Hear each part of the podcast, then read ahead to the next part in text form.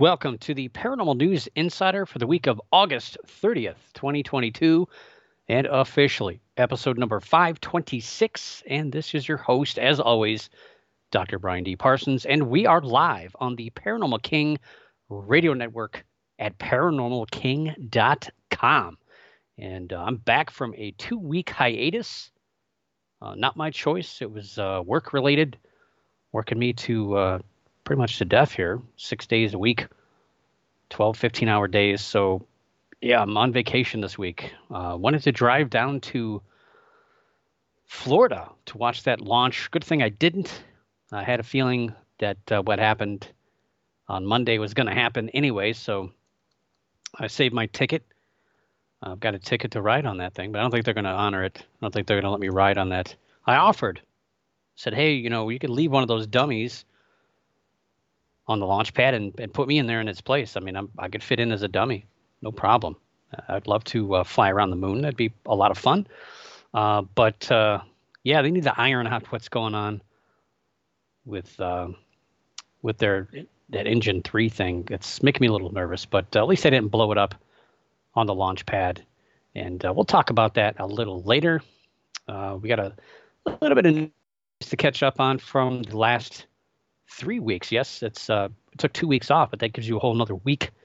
It's technically three weeks, and you'd think that it would make it easier to um, uh, put together a show, but actually kind of makes it harder because then you're you're looking at a lot of stories, you're wondering how they're going to develop, and sometimes they just end up on the cutting room floor. So you only have an hour. I don't want to don't want to do just snippets, uh, talk about one thing for 20 seconds, move on to the next story. Uh, so a lot of stuff kind of fell to the wayside. A lot of stuff I thought was going to be really interesting. So far, has turned out not to be, and um, really kind of a letdown. Which uh, I guess you'll have that anyway with the paranormal. But we've got a lot of cryptid news. It seems like it's this is the year of the cryptid, even though uh, I guess UFOs are pretty big, but um, like a lot of cryptid news this year. And of course, it's almost September to be September in just a couple of days, which is kind of crazy. It, it, just seems like it's just this year's just gone flying by. Um, probably making up for 2020, but uh, yeah, September. Then of course, right around the corner is October. The silly season is pretty much upon us here for the paranormal, and we'll all be in demand. This is when we all, anyone involved in the paranormal, is either asked to uh, uh, to speak at a library or to uh, do interviews or whatever. Uh, of course, you got to be relevant, and I haven't published a book in five years, so I'm not relevant anymore. But I do have, uh, well, so far one. I haven't gone out of my way this year to uh, try to get anything anyway, but I was invited to a library down in Westerville, Ohio, uh, granted, it's kind of a weird topic. I usually let them choose whatever you know they want because I don't really it doesn't bother bother me. I like to change subjects. I don't like to talk about the same thing every year. But they have a uh, theme this year.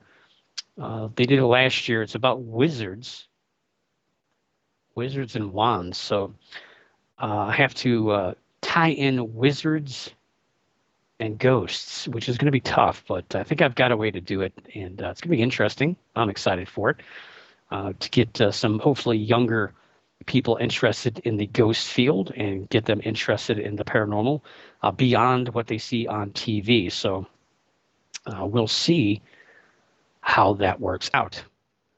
Um, question to chat: Do you did you do UFOs yet? Uh, writing a book? Yeah, I wrote my second to last book. That was what 2015 Handbook for the Amateur UFO Investigator. Pretty good book, I think. Uh, talk about UFOs. On the odd occasion, I was the keynote speaker at the Kecksburg UFO Festival a few years back. Uh, love talking about UFOs. People get really, really into it. uh, the audience. You got to be careful what you say because you get to see them get all upset uh, if you say anything negative, uh, or especially Roswell. I don't talk about Roswell anymore because man, people are so opinionated about it. Uh, even though there's a lot of information that goes against it, people uh, get very, very upset about it. But I enjoy talking about any paranormal topic, uh, especially UFOs, because it deals with space, uh, deals with uh, a lot of technology. And believe it or not, if you had to ask which one of the three paranormal topics, ghosts, cryptozoology, or UFO research, uh, do we have an advantage of technology in? Uh, honestly, I would say UFOs. We have an abundance of technology uh, from weather to radar to uh, you know satellite tracking and uh, all sorts of, of things that we're always watching our atmosphere. We have you know flight track information. We know pretty much anything and everything that's flying around up there, and we're constantly watching it. So you don't get that with ghosts. You don't get that in the woods with cryptids. So I think there, there's a major advantage to that. Granted, we've heard a lot of these experts talking about uh, creating specific technology to uh, aim toward the skies to uh, try to find UFOs flying around. But uh, we shall see. And speaking of cryptids, we shall uh, now dive into crypto news for the week. And uh, we're going to go to Australia. So pack your bags, make sure you got your passport. We're going to head to Australia, which you probably know where I'm going with that. It's uh, been in the news for weeks.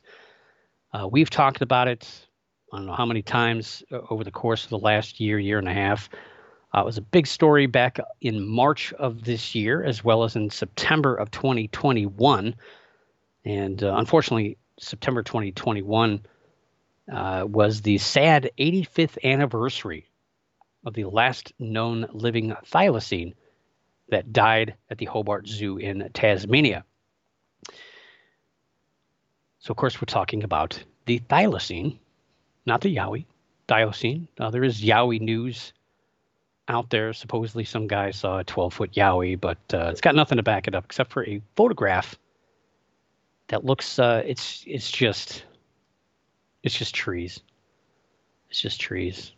Uh, it, I get let down every time I see somebody has evidence of a Bigfoot or a Yowie or Yeren or whatever, wherever they're at, and it's just light and shadow. It's pareidolia. Uh, it's light and shadow. They never see it when they take the picture. They always see it when they're, you know, looking at the pictures days later or hours later, away from the area. And if they were to go back, same time of day, and take the same picture in the same location, they'd probably see the same shadow. But they're not going to do that because then that would negate their story. Anyway, back to the thylacine. Uh, caused uh, some international attention a few weeks ago. Uh, kind of just happened right after my last show, and I kind of sidestepped it because we've already talked about it. This isn't new news. It seems like we talk about it every few months. It hits the news cycle uh, about bringing the Tasmanian tiger back from extinction. I, I couldn't tell you. We've probably talked about it on this show maybe ten times the last five, six years. And every time they talk about it, they always say it's going to be 10 years. So it's been 10 years, like five years ago. So we should only be at five years at this point. But uh, they're making some really good strides toward bringing back the Tasmanian tiger as well as some other creatures.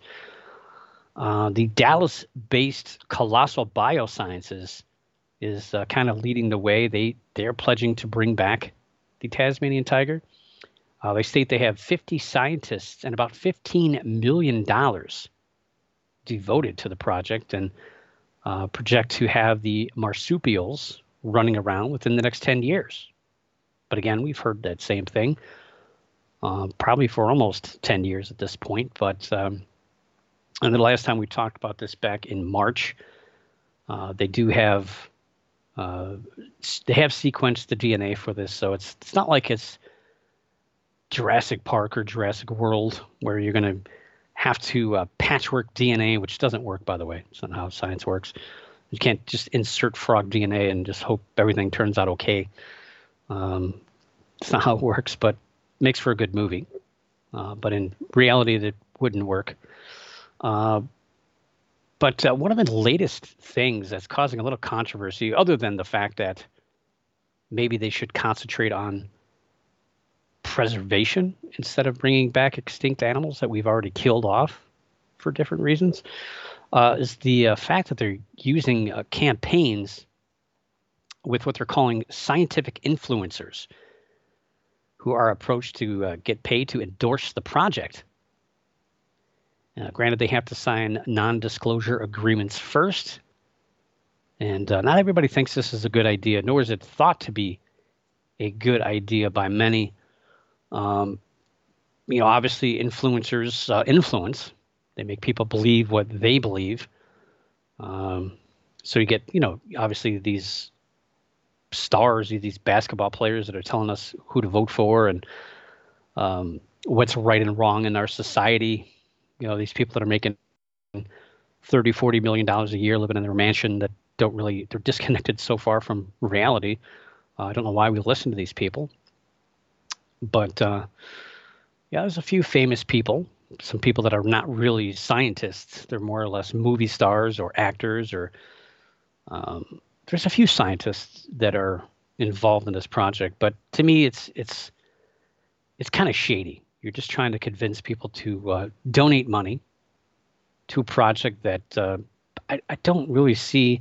You know, I'm excited. I'd love to see thylacines running around. I'd like to see them at a zoo. I think that would be exciting. But you know, again, at what cost? Is that really the right thing to do? Does that make up for what we've done? killing these things off because we felt uh, threatened by them, thinking that they're killing livestock when they really weren't. Um, took away other land and uh, just just kill these animals off for sport. Uh, you can't make up for that, you know. And uh, they had their time. Things have moved on. Is bringing them back going to reestablish Tasmanian uh, the ecosystem? I mean, it's not really that upside down. Um, but yeah, spending this money and effort on a de-extinction program is that really a good idea, or should we be trying to save the existing creatures that uh, are on the brink of extinction instead? I, think I think that's the smarter thing. If we could spend fifteen million dollars on the uh, you know on Tasmania, maybe removing some of the uh, species of animals that are running around that are causing damage that shouldn't be there or to nurture those that are there that are impacted by uh, human behavior. So I don't know. We'll see. Again, it would be cool to see them, but again, at what cost for for science? I'm not sure. Uh, but uh, either way, while some people think that uh, the Tasmanian tiger can only be brought back by science. A lot of people still think the uh, thylacine is alive and well, running around, uh, even on the mainland of Australia, which every time I read the story, I just kind of I beat beat my head on the desk. I don't. So Australia has been devoid of the thylacine or the Tasmanian tiger for thousands of years not not decades, not 100 years, 200, thousands. The chance of them finding a uh, thylacine on the mainland of Australia is pretty much impossible. But uh, yet we still get these stories. Uh, and earlier this month, footage was taken of a strange looking creature while a family was uh, walking in the Belair National Park in South Australia, which is okay. That's still in the direction of Tasmania. Uh, but uh, Tasmanian tiger, hence Tasmania, were mainly found in Tasmania. Now, historically, yes, they were found on the mainland of Australia, but they've been uh, basically extirpated. So they've been locally extinct on Australia for thousands of years. So not, not probably not going to find one running around. Uh, Jessie Mildry was uh, walking in the park with her son and her sister when the trio saw a strange creature. And Jesse said of the encounter, quote, We saw this thing starting to move across the road. And to start with, it's a bit strange. You sort of go through a bit of thought process in your head, and it's like, oh, that's a bit of a weird looking kangaroo. Then I thought it's a really scraggly looking dog. But then it got a little closer to us, and I thought, no, that's not a dog either. It had a really weird gait to it, sort of lolloping almost movement, unquote. So, uh, strange uh, movement, behavior, uh, which, you know, if you've seen the video of the thylacine, Tasmanian tiger, the old school uh, black and white stuff, uh, they do have a weird way that they uh, kind of move around, but it doesn't sound like that's what they're describing in this. And when they described it, and I looked at the picture of this creature, which uh, I've put in the uh, chat room. So if you're listening live, I appreciate that. I love live listeners. Love doing the show live. Used to record the show for years, uh, but live radio is far better. I think far far better. But uh, you, if you tune into the chat room, you get this extra extra dimension of actual pictures that I'm talking about. Granted, you could you can always Google this stuff. Uh, when I'm talking about the Belair um, creature. So this creature looks a little weird. Doesn't seem to have a whole lot of fur on it. Looks uh, maybe like an anteater with the head. Looks a little strange. So I can see why somebody would not initially uh, understand what they're looking at. Uh, Jessie also stated that her sister felt it was a Tasmanian tiger or thylacine and that others on a Facebook community page, of course, that's where you should always get your, uh, you know, your scientific, uh, you know, influence and uh, uh information from, because you know, Facebook is just full of scientists, uh, people who can disseminate photographs uh, with very, very high accuracy, and of course, you know, objective, not not subjective, not just knee-jerk reactions at all. So, Facebook community page greatest place you can go. And of course,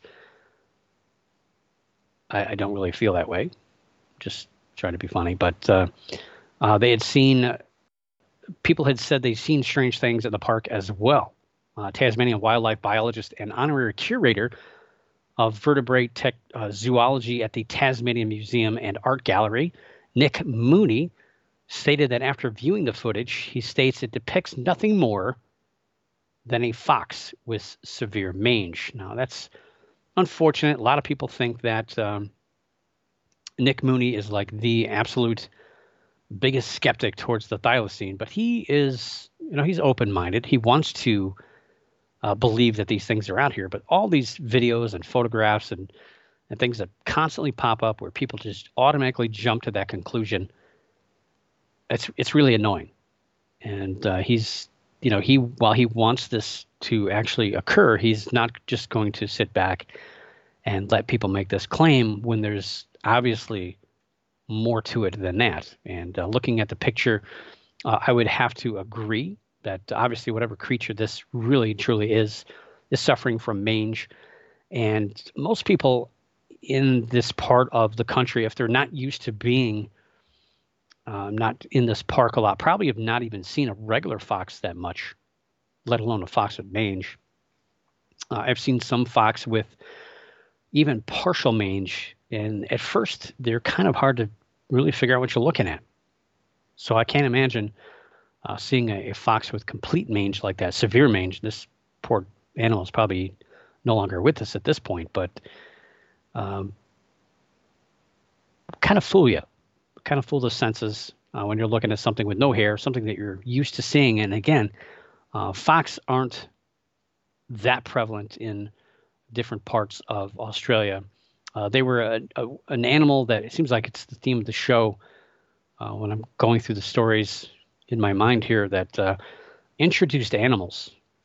Uh, so Australia is like really bad with that.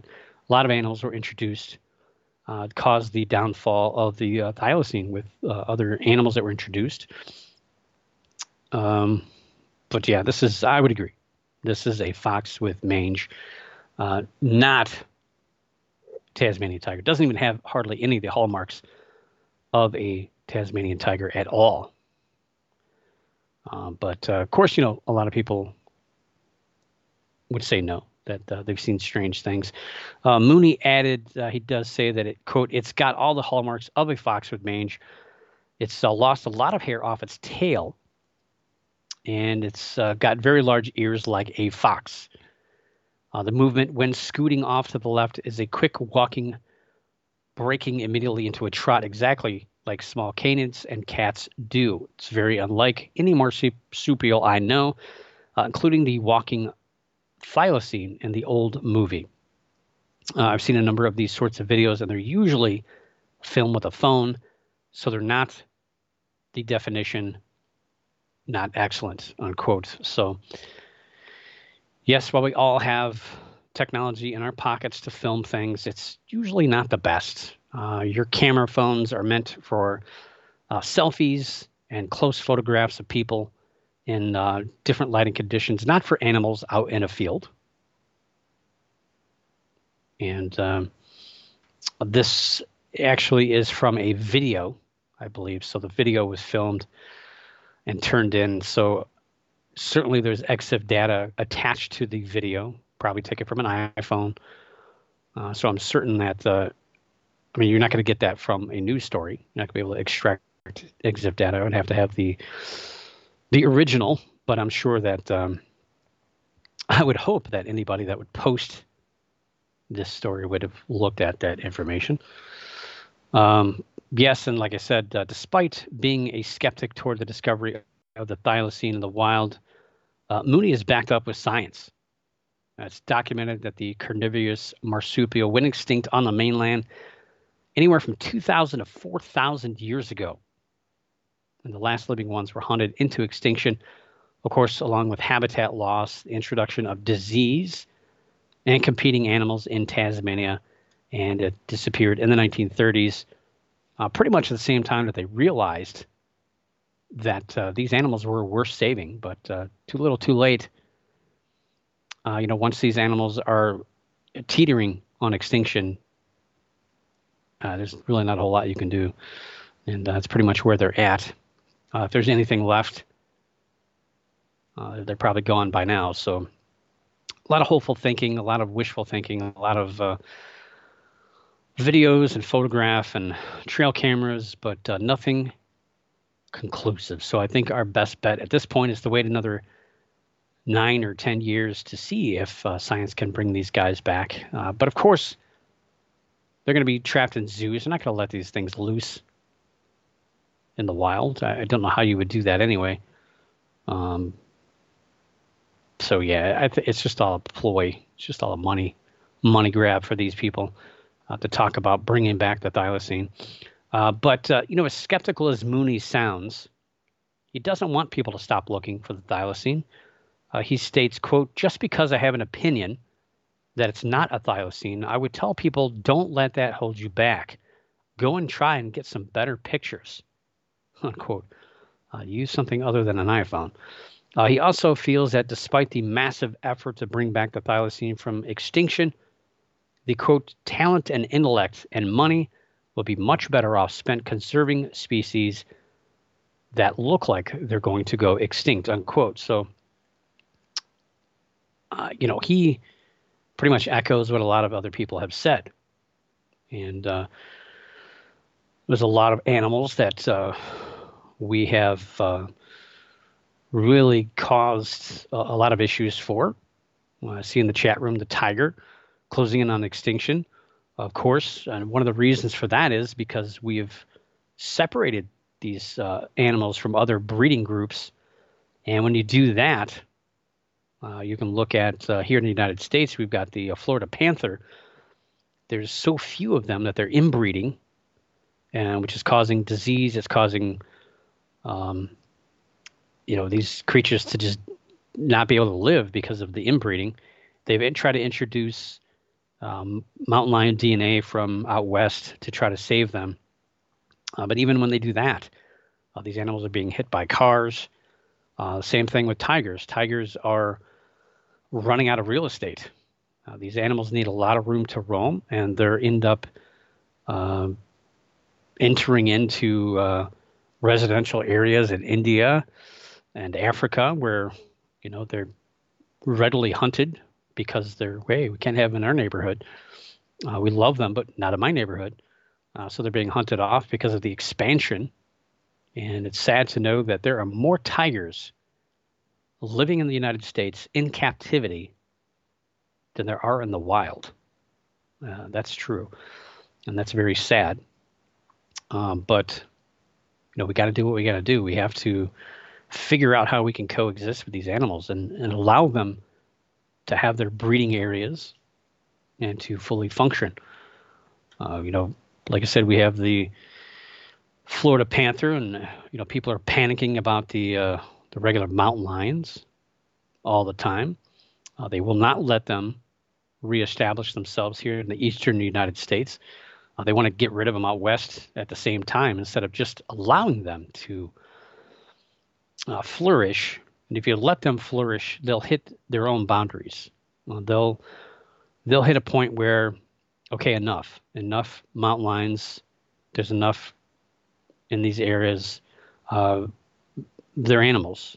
You know, nature has a way of taking care of these things, uh, but we think that we're smarter than nature. And so we've caused a lot of problems when we try to overthrow nature. I just feel like I'm like uh, complaining about everything, but uh, it's true. It's true. And let's see what else we got. Uh, we got the Loch Ness monster. Believe it or not, yes, the Loch Ness monster. Well, we'll go back to. Uh, we'll talk more about animals. Should have kept going with that, but yeah, we'll talk more about animals being in the wrong spots here in a second. But I do have a Loch Ness monster story I want to talk about real quick. Uh, it's been a really quiet year, and I, know a lot of people don't like the Loch Ness monster. I think it's funny uh, because science is pretty much talk about any animal, any cryptid in existence, the Loch Ness monster has been pretty much torn apart. Um, by science. Uh, you know, uh, they did. Uh, Neil Gemmell did the uh, from Otago University. Speaking of Tasmania, I'm sorry, no, he's New New Zealand, Otago University. they took water samples from throughout Loch Ness at varying depths, all up and down, and they found no DNA. so they took eDNA from the water samples, found no large creatures that could explain the Loch Ness monster. And of course, the headline the headlines were about giant eels, which really made no sense at all. It's not a giant eel. Uh, but despite all these uh, things with science saying no, there's no creature, no one spotted anything, and the fact that uh, there's legitimately documents that prove that in the 1930s, hotel owners pushed this story of the Loch Ness monster in order to bring more people out. Uh, so the the story is just garbage. Mean, it's been noted, but uh, people still want to believe. And as long as people still believe in this creature, uh, you could drain Loch Ness and uh, let it be empty for decades and fill it back up, and people will still see it. They'll still swear it's still around. Um, but uh, it's not. It's been a pretty quiet year this year for the Loch Ness monster. So far for 2022, only four official sightings uh, and no webcam sightings according to the official Loch Ness Monster Sightings Register operated by Gary Campbell. So in 2021, uh, Gary separated the webcam sightings from the physically present sightings uh, since a lot of people were observing from home. Obviously, this was around uh, COVID 2020. Uh, there were still travel restrictions in place the following year, so he uh, made a smart decision to separate the webcam sightings from the uh, in person sightings. Uh, so in 2021, there were six official sightings, along with 10 webcam sightings. Uh, the biggest issue that uh, everyone's always had with these webcam sightings is uh, the webcam sits on a hill about a half mile from the loch. Uh, it's on a hill, a few hundred feet above, so technically from the water's edge, it's probably oof, probably more than a half mile. Uh, just you just can't see anything. There's no detail. You just see waves. You don't know what's causing it. Uh, anything that's in the water, uh, you can't really make out any detail. And you know, maybe that's by design. Maybe that's what they want. They want as as much and ambiguity as possible. Uh, and the camera itself, you know, you see people talk about uh, potato cameras. Oh, this is this is like a carrot. It's not even a potato. A horrible camera. Um, yeah, it's just blurry. It's it's distant. It's like on the moon, looking at uh, the the countryside there in Scotland. Uh, so many of the sightings are just interpretations, basically, of pixels. Um, what was it? Uh, last year we had uh, the stand-up paddleboarders that were uh, seen, and uh, you know the forget who, probably Eoin O'Faodhagain said that they were. It was definitely a Loch Ness monster. It was not paddleboarders, but these paddleboarders had photographs um, taken with waterproof cameras that were far better than that webcam sitting up on the hill, uh, proving that they were actually there. So we now we have a solution for all this. Kind of excited, kind of not excited, because now we're going to have even more webcam sightings. Uh, but maybe we'll start to see uh, some maybe some more logical explanations for these things. Uh, Visit Inverness Loch Ness has now added five new cameras covering various parts of Loch Ness to help aid in the in potentially finding the elusive creature. I don't think it's going to help, but uh, we'll see some ducks. Might see some deer swimming across the loch. Uh, we're going to see definitely some wind creating uh, some weird waves that people will definitely claim is the Loch Ness monster. Uh, the cameras are, uh, interestingly, they're located at hotels and lodges. So there's some good advertising. Uh, so you know, there's advertising, and you get to see the views. You know, part of me thinks that if you're showing the view, do I really need to go there? Because I can just sit at home and watch on the camera, save a lot of money of travel. But uh, they're hoping that this is going to bring more people out uh, to travel. And of course, we always mention every time about how much uh, the Loch Ness monster brings in millions of dollars in local economy. So whether it's real or not, it doesn't matter. It's the belief in the Loch Ness monster that brings people out, and they stay for the beautiful views and the lovely weather. Not really. Uh, it's like uh, it's like going to London. It's always raining. Um, the cameras, again, hotels and lodges surrounding the loch, uh, they seem to be pretty decent. Uh, I've actually not seen them during the day, but they have. Uh, you can see like a screen cap of them. Uh, the views are pretty good on a couple of them. Uh, a couple others are, again, very far from the water uh, because of where the lodges or hotels are located. Uh, there's another camera, so they actually added six. So the news stories only talk about five because five are covering water. Uh, there is one showing uh, landscape and sky, which is I'm kind of excited about that one because it might enable the viewer to see red deer or possibly the northern lights in the fall and winter. Uh, so you can check out the website, visit invernesslochness.com, one word, and click on the Things to Do tab at the top. And then you can uh, go down to live cameras. It's like there's only two options. Go to live cameras, and you'll see all the cameras. Uh, so it's you know 8:30 p.m. Eastern. Uh, it's going to be dark. It'll be dark time out there, so you probably have to wait. Uh, what about uh, one, two in the morning? probably starts sunrise out there so you can start watching tomorrow morning if you got the time. But um, yeah, people believe all sorts of weird stuff about the depth of Loch Ness. Uh, there is rumors of cave systems, but it's really caves is a um, that's kind of a uh, kind of false description. It's more or less just uh, holes, not really caves, because caves would indicate that you could travel and hide, you know, like a dragon would hide in a cave. But uh, you know, it's just holes underneath. But uh, yeah, you're not going to get a whole lot of oxygen down there because of the, the way that water full of peat. Uh, most fish have a hard enough time breathing in that water anyway. But uh, that's why there's very few uh, diverse types of fish that are in the loch and uh, very highly doubtful that there's any large creature swimming around. Again, we have the environmental DNA to study to prove it. But uh, the jury's out.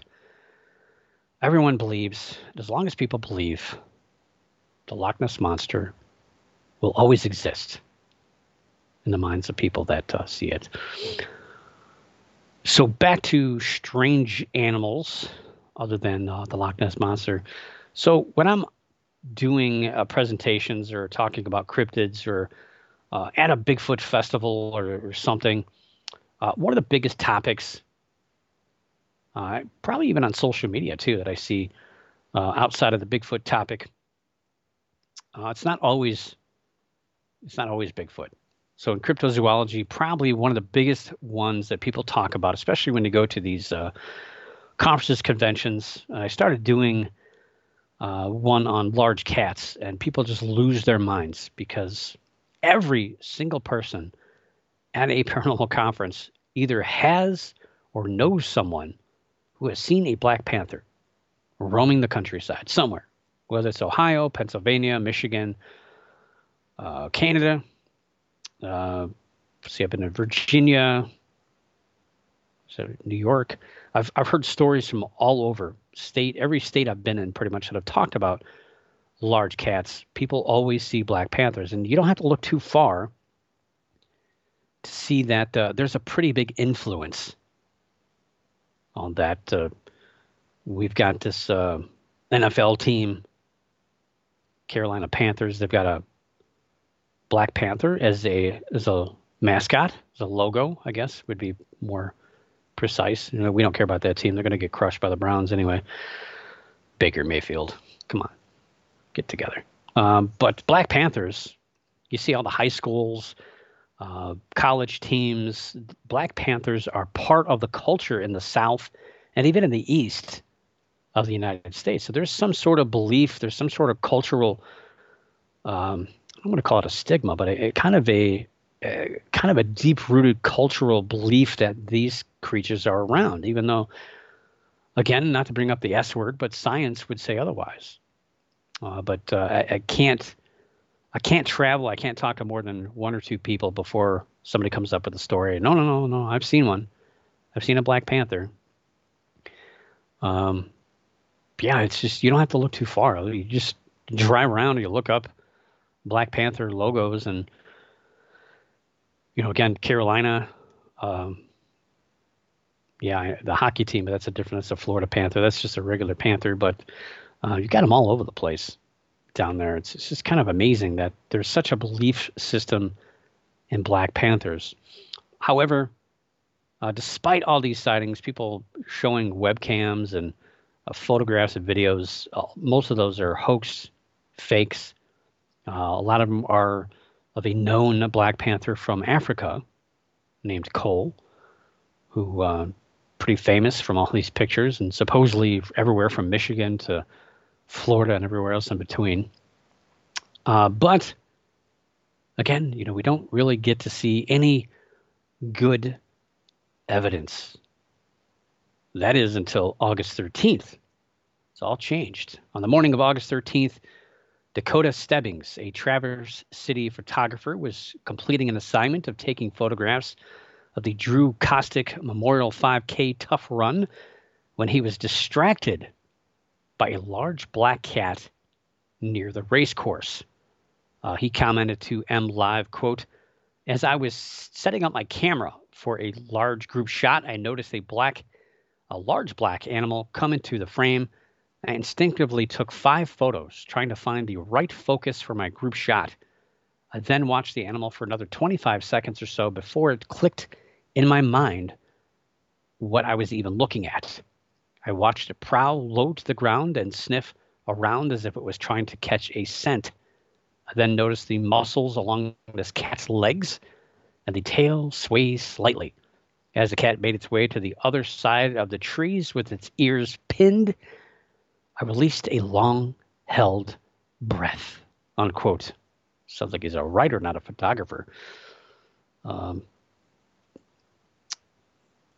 yeah, I'll get to that question. That's I figured that question would come up about pumas. Um, let me throw that uh, photograph. Got a photograph of that in there. Um, so we, there's only two photographs that we've seen. This is one of them. So it's raining out. I don't know the distance uh, from where he was sitting to where the uh, photo was taken. Uh, we don't know Uh, so we don't know the distance. We don't don't know the height, and obviously the tree that we see between us and that cat uh, doesn't really offer us any perspective. So the problem with this picture, right away, as soon as you look at it, uh, there's no perspective. You cannot tell how large that cat is. And uh, first glance, when I first saw it, I saw it on my phone, and you really can't get a whole lot of detail. The thing that jumped out to me, uh, this picture versus the other picture, there's a better view of that tail. And that tail looks long and sweeping, but when I first saw it, I realized that that tail is actually not long enough to be a leopard or jaguar or a black panther, which is one of those two cats. And also that head it's not the head of either one of those cats. So I kind of mentally discounted it uh, as soon as I read the story. Uh, Stebbins notified the event's organizers and then finished his assignment. He eventually helped the Michigan Department of Natural Resources in their investigation. And of course, that investigation ruled that the cat was nothing more than a domestic house cat. And again, I mentioned it was raining, and the cat's walking through mud. And you could see water on the ground. You'd have to be able to lift some obvious prints, but nowhere, nowhere.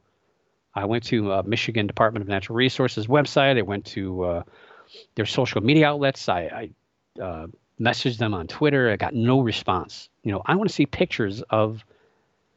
You know, you had to have taken measurements of these uh, footprints with, uh, you know, an L square, so you can see how long and how wide they these these cat prints are, just to verify. I'm not I'm not arguing that this is definitely a Black Panther because I don't think it is, but where's the evidence that uh, could put it to bed? That's all I'm worried about. Um, but they concluded domestic house cat, and I, I hope it's not just from their observation. See, it, here in Ohio too, they're really lazy. Um, they just will look at this stuff and just make a, you know, basic observation and say, eh, no, they won't come out unless there's a, a dead animal uh, or, uh, you know, threat to to uh, life or uh, or animals. You know, if they can validate that uh, a large animal, a large cat has uh, taken down a sheep or a horse or something like that, then they'll come out. Or if you can validate through a a track but I don't see why they could not have lifted prints from them. That's textbook. It's the easiest way to get a track uh, during that uh, during a rain right there. You could definitely put it to bed. Um, the Michigan Department of Natural Resources is not a stranger to reports of cougar sightings, which is uh, it, it actually acknowledges, which is one of the few states that do. Uh, they acknowledge that there are mountain lion sightings or cougar sightings or puma sightings catamount sightings. There's hundreds of names for mountain lions.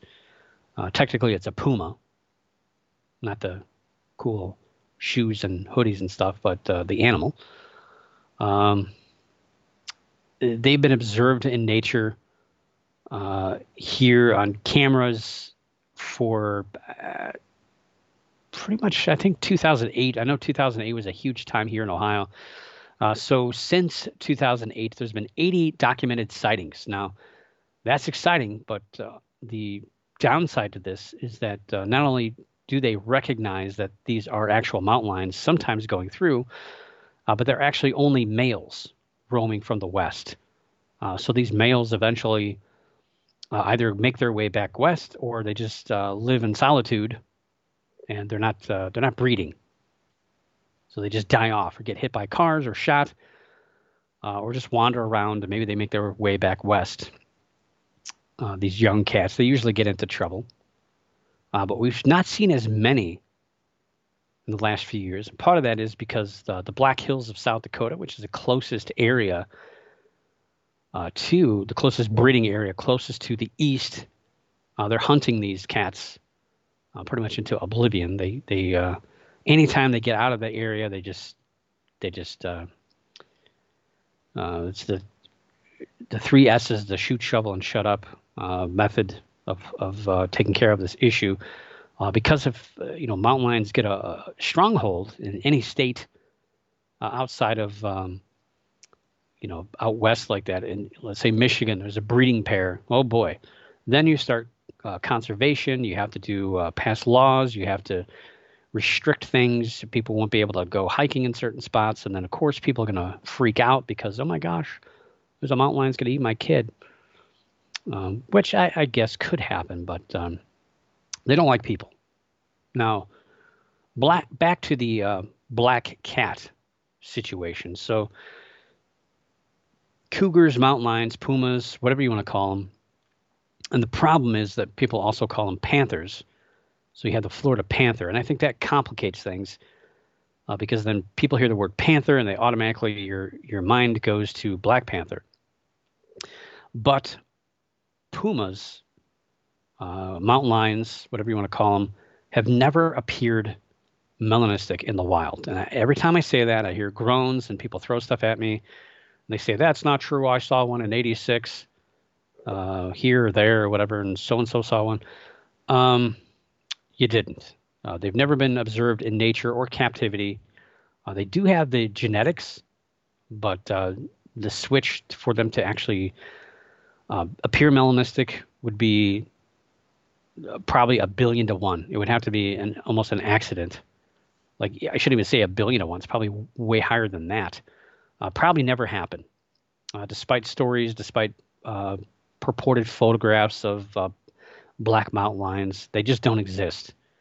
Uh, people have been trying to mess with DNA to make them breed like that. They still can't even do that.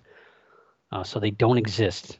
Now, a lot of people do see mountain lions in the wild, and they look a lot darker uh, due to their the way their hair structure is.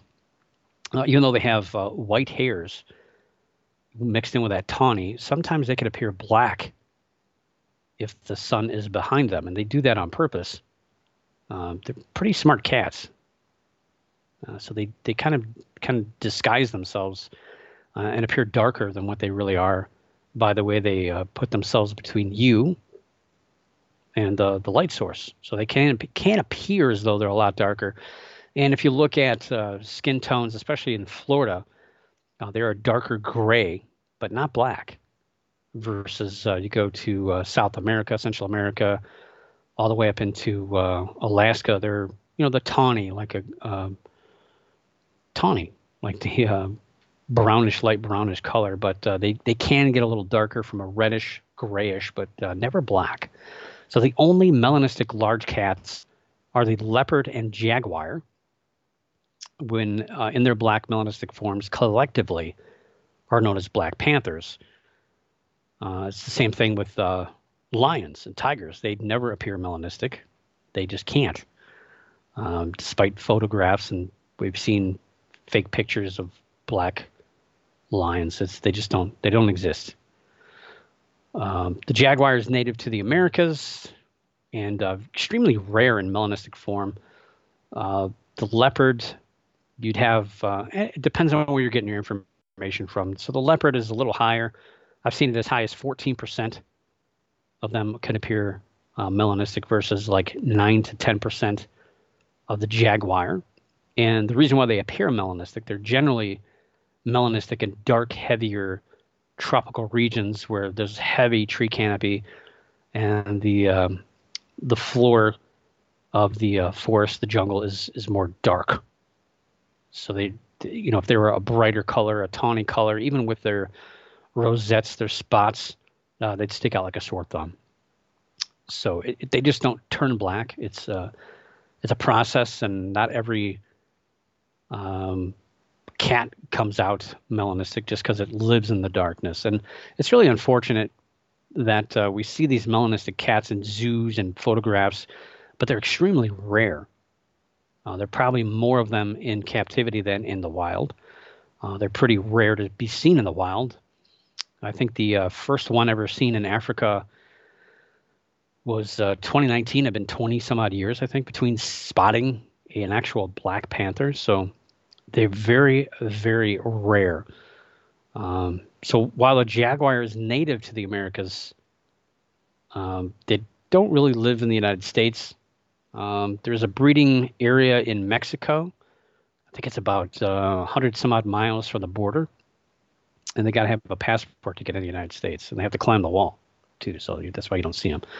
No, that's not true. Uh, there has been, uh, I think, two documented jaguars. Uh, the last one uh, is nicknamed El Jefe, pretty big jaguar, but it's it's not the uh, Black Panther type. It's the normal tawny and black coat with the rosettes, the little uh, kind of circles with the dark spots on it. So that's really what you normally would see with a leopard and jaguar. And a jaguar uh, is a little more stocky, a little bit more robust, uh, bulky, uh, versus a leopard. A leopard is more skinny, would represent more of what's in this photograph what, the, what this uh, gentleman took. Uh, a skinnier, long, thinner, more like a, uh, eh, I guess you'd say like a cheetah kind of body structure, although they're a little bit skinnier. Um, but yeah, it's neither one of these. If you look at the uh, profile of a jaguar and a leopard, it's definitely not that black cat that he took a photograph of. But nonetheless, uh, there is uh, a little concern. I haven't heard much lately since the story broke. Uh, nobody spotted this thing. It's probably just a big house cat. Um, a lot of feral cats all over the U.S. and you're not used to seeing them. And again, there's no perspective in this photograph, so of course, this guy probably doesn't get out much. Doesn't see you know animals. I, don't know. I shouldn't be judging, but uh, maybe he just misinterpreted what he saw. But uh, still like to see the tracks to that.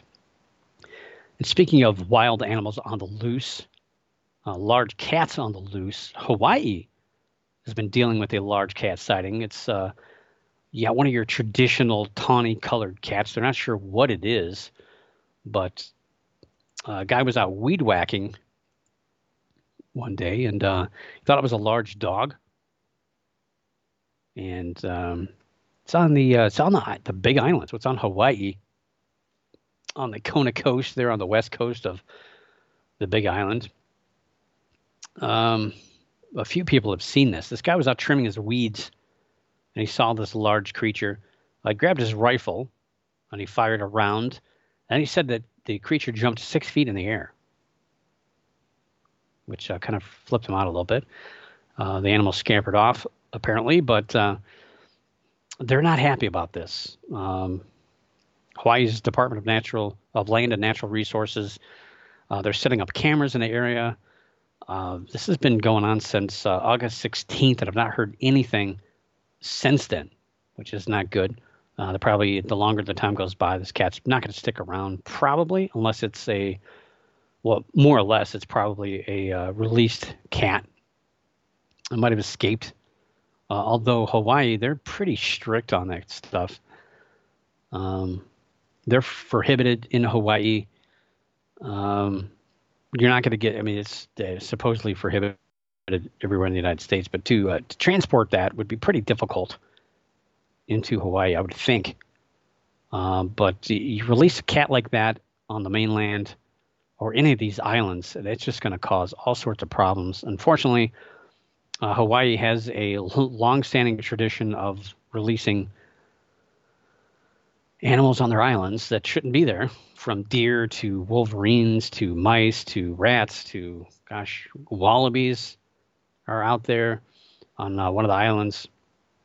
All sorts of animals just accidentally or purposely released for one reason or another that are just wreaking havoc uh, on the ecosystems. But uh, having a large cat running around, obviously somebody either let it loose or it got loose. That's not good um, puts people at risk.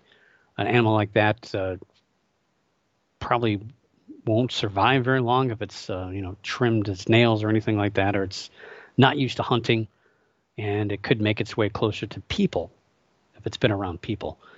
Uh, but again, no update on this. Maybe it was just a dog. Maybe it was just a large house cat. Uh, Hawaii, in addition to all the other animals I mentioned, they have a ginormous feral cat problem. Uh, they used to have a feral dog problem, but um, yeah, I guess Hawaiians used to eat dogs, so they kind of took care of that on their own. But um, the feral cat problem is out of control, and um, that could be what we're seeing. Uh, these cats have no natural predators, so they are going to grow a little bit bigger. Granted, they're on a eh, it's a decent sized island, but a lot of stuff to eat. So I'm sure they're going to grow pretty big. So hopefully that's all they're seeing. Uh, again, no tracks to speak of. So uh, we'll we shall see. It's, but it's been so long that uh, we've not seen it. So, eh, the longer you go, the less likely you are to to spot something like that. Something that was released, potentially I don't want to call it domesticated, but uh, captured, locked up, and we'll uh, finish the news tonight talking about probably one of the saddest subjects Oh, the last three weeks, very upset. I kind of knew it was going to happen. I got up on Monday morning already knowing this was going to happen. Uh, the Artemis 1 launch supposed to take place Monday morning at 8:33 a.m. Eastern Time was scrubbed. And I kind of had a feeling they had um, I was up late the night before and they were they were talking about delaying filling up the tanks and I was like, "Well, that's not a good idea." That you're just going to run into problems but I got up in the morning anyway, and sure enough, they ran into problems. Uh, they had some weather issues, uh, but the big thing had been um, the, the number three engine. They weren't able to properly cool it prior to ignition, which um, I listened to the uh, the uh, what do you call it the uh, press press audio from. Uh, they had a meeting. It was supposed to be at six, but it was like six twenty. I had to wait. Um, the one of the engineers likened it to uh, a dragster or a, a, race car. So when you get into a race car, you just don't start the engine and start driving around the track or fly down the drag strip. Uh, you have to get your engine warmed up and uh, at the correct temperature for it to operate at peak condition. And with obviously it's not an internal combustion engine, but it's a, a rocket, which is basically a controlled explosion which propels this rocket to uh, 12,000 miles an hour plus to get it away from Earth's gravity. And no, it doesn't go straight up. I never understood. I, I see people like, well, why is that rocket going crooked? It should go straight up to get out of it. No, it's not how it works. Yes, gravity, but no, the Earth is spinning. It's the best way for it to uh, get away from the Earth's gravity. Anyway, I'm not going to get into that uh, detail, but yeah, they had some some issues, and I guess it's probably better off than having the uh, third engine explode and blowing that whole thing to Kingdom Come because that would not have looked good. Uh, but even if they knew something was wrong, I already felt like they were gonna they're gonna roll that thing out there to the uh, launch pad anyway, because uh, it's been so much money, so much time, and uh, people are just there's no incentive right now because it's not like we're in a space race. We're not uh, first people to get to the moon. We've already been there, but it, it's just for science sake, pretty much at this point. And politicians and people who write paychecks don't care about five, ten years down the road, or if the launch is delayed for three weeks. They want results now. Um, but uh, unfortunately, we're going to have to wait a few more days. Uh, the next launch window, they've opted for Saturday. Initially, they said Friday. Uh, but if the rocket needs substantial work, they'll move the stack back to uh, the vehicle assembly building, which will take three and a half days traveling at one mile per hour. And I would not be surprised if we heard between now and uh, Friday that they're going to scrub for Saturday and, and haul this thing back and uh, redo some of the plumbing for that engine three. But I, I think they've kind of figured it out. It's just a faulty sensor.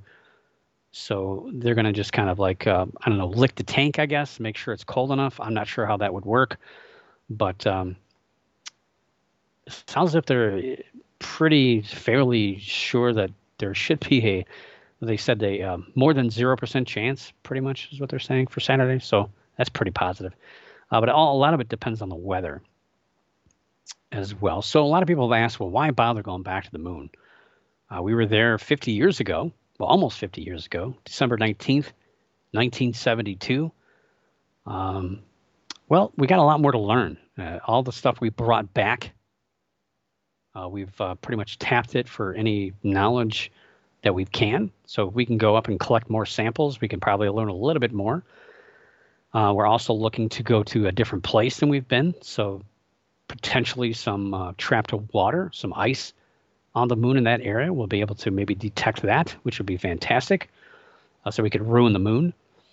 Um, the uh, yeah, so there's a lot more to, to learn. So the Artemis One mission that we're talking about here, uh, it's an unmanned mission. There's basically uh, a commander, a dummy that's inside of a this, the new spacesuit that they're going to be using to test it out. And there's two uh, torso dummies that I I asked to take the place of one of them to go up there, but they won't let me. Um, and then there's a Mickey Mouse thing up there, I think. But um, yeah, that's just a, a, test just to make sure everything is going to go okay. Uh, they're going to launch the unmanned crew, the space capsule around the moon and back. Uh, but there's a lot of things that are going to happen with that. So when the the uh, space vehicle is approaching, the Orion spacecraft is approaching the moon. There's actually some uh, satellites, uh, CubeSats, are going to spit out of the front of this thing, and they're going to circle the moon. So the moon's going to have some satellites, which uh, I think China's already got some up there. Russia might have one or two up there. I think we already got some, but these are specifically to aid in the future manned missions. That's going to make our life a little bit easier than what it was in the 60s and 70s. Uh, the moon mission, of course, is also our first step at establishing ourselves in space beyond the International Space Station, which is uh, on its last legs. It's not going to be around too much longer. And once that's gone, what do we do? Where are we going to go? How are we going to research space? Uh, it's also a first step in going to Mars and eventually beyond. So establish, establishing ourselves on the moon, uh, you know, maybe it could be a, a spaceport or a launching point or a landing point uh, where we would take from there and go to Mars. So we wouldn't just launch off of Earth and go to Mars. We may launch, go to the moon, and then go to Mars which would cut the distance down, uh, be able to open up more windows to uh, to travel there. Um, and of course, you know, we could um, dig up all the stuff there on the moon and use those natural resources to maybe fuel up. If we do find water, we can fuel up um, different things to travel even further out into space. Um, of course, with that too, when we do launch out into space, there's going to be some new technology that's going to be created uh, not only to aid space travel and survival, but also here on Earth. You know, we haven't updated, uh, you know, I mentioned the spacesuits. We haven't updated spacesuits in like 30 years. You know, we came out with a cool pen that can write upside down in, in zero gravity, and the, the uh, freeze dried ice cream and all that fun stuff came from space travel. So who knows what else we're going to come up with? Uh, maybe some car technology, um, some other traveling things. You who knows? What could uh, come from this technology. And of course, going to the moon is also hopefully going to inspire a new generation of scientists, which is what I'm hopeful for. Um, we need to pass the torch. We need to get people excited about science, about space, uh, because it's uh, you know it seems like it's everyone's worried about their YouTube hits and and their uh, social media followers and you know how they're influencing other people, but um, it's a bigger place. And we need to start thinking about, you know, not in the next 20, 30, 40 years, but uh, decades, generations down the road. You know, if we keep messing up planet Earth and where are we going to go? But even then, eventually, even if we do take care of the Earth, the sun's going to envelop us, you know, billion or so years down the road. We're not going to be here forever. And it's just kind of in our DNA to travel, to conquer things, to uh, go to new places. Sounds like Star Trek. So again, they're going to launch uh, hopefully on Saturday, September 3rd. The launch window opens at 2:17 p.m. Eastern. It will last for two hours. We'll just uh, hopefully the weather, and if there's any technological issues, I'm sure that it'll uh, scrub the launch long before that. So that's all I got for this week. We will have a show next week, but for now, keep your eyes in the skies, your ears in the woods, the hair standing on the back of your neck, and always keep your mind slightly ajar. Above all else, don't stop believing. For the Paranormal News Insider, this is Dr. Brian D. Parsons reporting.